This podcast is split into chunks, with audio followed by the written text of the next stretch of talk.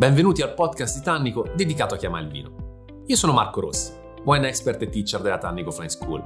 In questa puntata vi parlerò di quanto un'annata sia importante per la qualità del vino, così importante che esistono delle vere e proprie classifiche dei millesimi.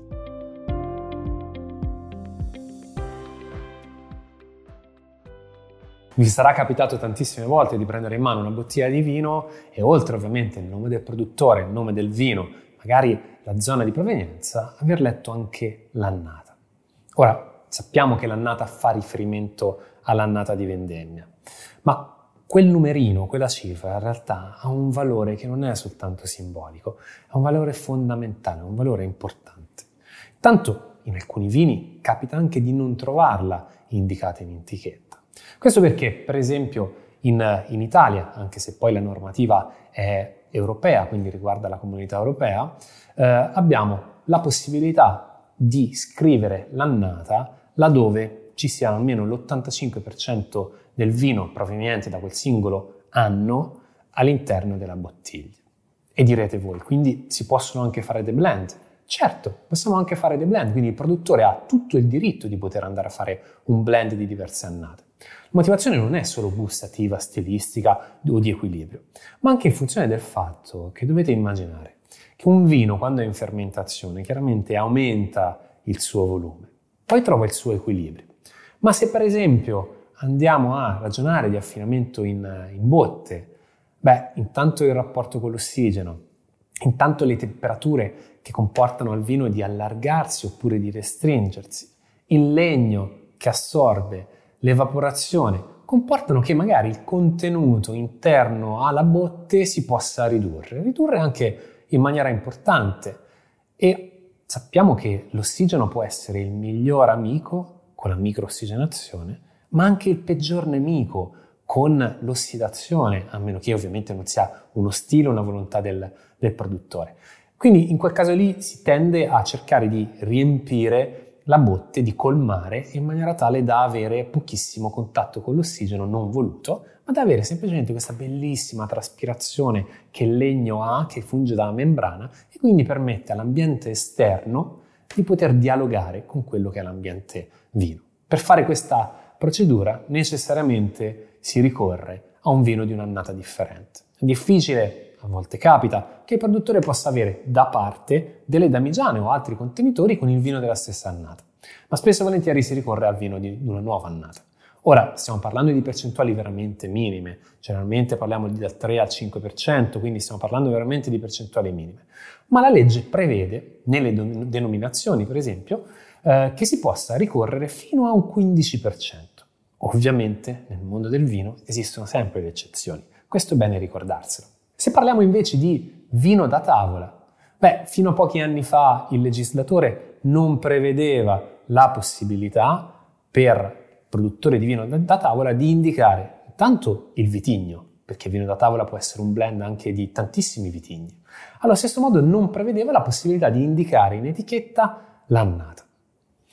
Vogliamo un po' la qualità crescente del vino da tavola, vogliamo un po' anche la richiesta del mercato per un tipo di vino che è un po' più spensierato, immediato, che crea una conversazione eh, rapida, fruibile con l'appassionato di vino, ma il legislatore ha inserito l'opportunità, la possibilità, là dove sempre il vino sia almeno l'85% proveniente da una singola annata, di inserire in etichetta anche sul vino da tavola appunto la dicitura riferita all'anno di produzione. Quando parliamo di vino da tavola, però, mi preme sottolineare che non stiamo parlando di qualità. Ah, le denominazioni nascono per identificare ovviamente eh, delle caratteristiche in un vino, quindi se parliamo di DOC, di OCG oppure in Francia di, di AOC, ci sono dei micro territori, dei territori anche un po' più allargati che hanno una certa identità che va espressa e tutelata. Il vino da tavola non necessariamente è figlio di un dio minore, semplicemente una scelta stilistica differente. Vi basti pensare Sassicaia, quindi uno dei più grandi vini italiani, siamo a Bolgheri, eh, uno dei vini che ha fatto la storia del, dell'Italia nel mondo portando incetta di premi, ma anche fungendo da ambasciatore dell'italianità nel mondo, nonostante parliamo di un uvaggio che non è tipicamente italiano, ma parliamo di un uvaggio che è prettamente bordolese, è nato come vino da tavola quindi non faceva parte di una denominazione, ma è grazie a questo grandissimo vino, è grazie appunto all'espressione di questo vino in annate, perché poi un vino per essere grande deve dare continuità nelle varie annate, confermandosi di continuo, non basta un'annata fortunata, che poi è nata la denominazione. Nata Bolgheri, ma è nata soprattutto la denominazione Sassicaia. Oggi il vino da tavola, andando su quella che forse è l'altra parte della Luna, quindi è l'altra eh, faccia della Luna, è molto utilizzato da molti produttori di vino naturale. Un po' perché permette l'espressione dell'idea piuttosto che del semplice territorio. Quindi anche un po' una rottura, ma abbiamo grandissima qualità. Ad ogni modo, torniamo a parlare di quello che è l'annata. L'annata è figlia di tantissime variabili, però ogni annata è completamente diversa dall'altra. Se parliamo di meteo e di clima, il clima come già sottolineato, è un qualcosa di, di, ampio, che gioca su uno spettro temporale che di solito utilizza l'unità almeno dell'anno, l'unità di misura. Se parliamo invece di meteo, parliamo di giorni. Il meteo della giornata può essere completamente differente da quella che è la media del clima nello stesso periodo in un determinato territorio. Il meteo porta le variabili che sono imprevedibili, porta la sfida più grande. Ci sono territori che però abbracciano la sfida del clima e quindi sono territori in cui l'ingegno umano ha sfidato direttamente quella che è la condizione media climatica. Si produce ehm, un vino spumante anche sulle coste inglesi, anche all'interno appunto del mondo inglese. Quelli che erano i confini della viticoltura oggi si stanno ovviamente ampliando, quindi il, il surriscaldamento sta spostando sempre di più la produzione di vino verso territori un po' più freddi. In altri territori la sta spostando semplicemente più in quota. Basti pensare al nuovo progetto che sta portando avanti un noto produttore eh, di Syrah nella DOC Cortona, dove sta portando i suoi vigneti dai 200-250 metri di altitudine fino ai 700-800 metri di altitudine o comunque i metri sopra il livello del mare. Quindi questo dà un'idea di come appunto si vada a sfidare poi quello che è il clima. Il meteo però è quella variabile impazzita per cui, per esempio, in un'annata come la 2017, annata che ha avuto le caratteristiche per essere una delle annate del secolo, un'annata splendida, partita malissimo.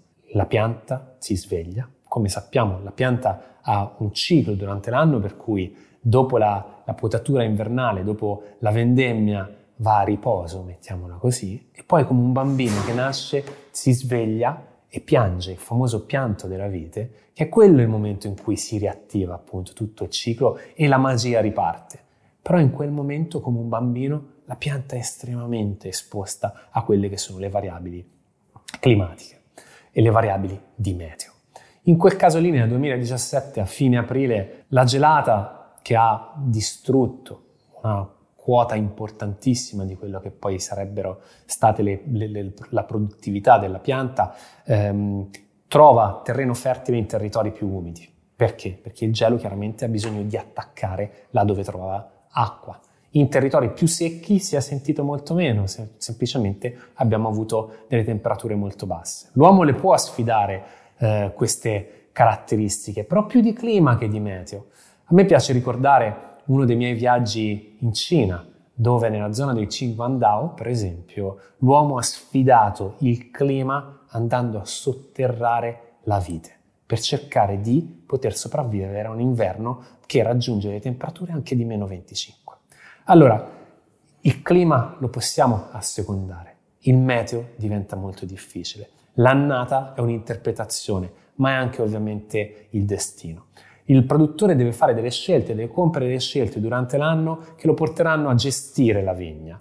Mi spiego meglio, se ci aspettiamo di avere un'annata super calda, un'annata con tantissimo sole, magari andremo a lasciare più, più fogliame in pianta per cercare di riparare la pianta da scottature, perché la, la buccia del, dell'acino, esattamente come la pelle di un essere umano, quando è troppo esposta al sole, tende ovviamente a bruciarsi. La concentrazione antocianica, il colore, altro non è che ovviamente una risposta da parte del frutto all'eccessivo, all'eccessivo sole. Quindi, in funzione di, di questo, il produttore dovrà fare delle scelte, ma potrebbero essere delle scelte sbagliate perché chiaramente stiamo parlando di interpretazione. Ma oggi qual è il valore vero dell'annata? È quello di essere una capsula del tempo. Se abbiamo la voglia, la capacità di poter ascoltare il racconto del vino, ogni annata ci racconterà le sue stagioni, ogni annata ci racconterà come il produttore l'ha interpretata, ogni annata ci ricorderà nel tempo che cosa è accaduto esattamente in quell'anno. È fantastico poter usufruire, godere di alcuni vini nell'immediatezza, è anche bellissimo poter capire il lento incedere del tempo che cosa porta in termini non necessariamente di complessità, ma di piacevolezza o semplicemente di curiosità al vino. Quindi l'annata è un punto di riferimento. L'annata è un qualcosa che va tenuto a mente, non è dogmatico. Quando ci dicono che quell'annata è la migliore, non necessariamente, è mediamente un'annata di successo, ma ogni produttore nel suo micro territorio potrebbe averla interpretata in modo differente. Non dobbiamo generalizzare quando parliamo di vino, ma dobbiamo semplicemente lasciarci guidare dalla bottiglia. Ci sono annate più calde, più nettarine, in cui il frutto gioca un ruolo fondamentale, come per esempio una 2016. Ci sono annate fredde, come la 2014, un'annata in cui le ore di luce sono state pochissime, la pianta non ha avuto la possibilità di svolgere fino in fondo il suo ciclo. Molti produttori sono stati costretti a raccogliere cercando di tenere la, l'uva in pianta il più possibile per assecondare la maturazione, ma abbiamo tre curve di maturazione che affronteremo in un'altra puntata che devono in un certo modo convergere e non sempre questo è possibile.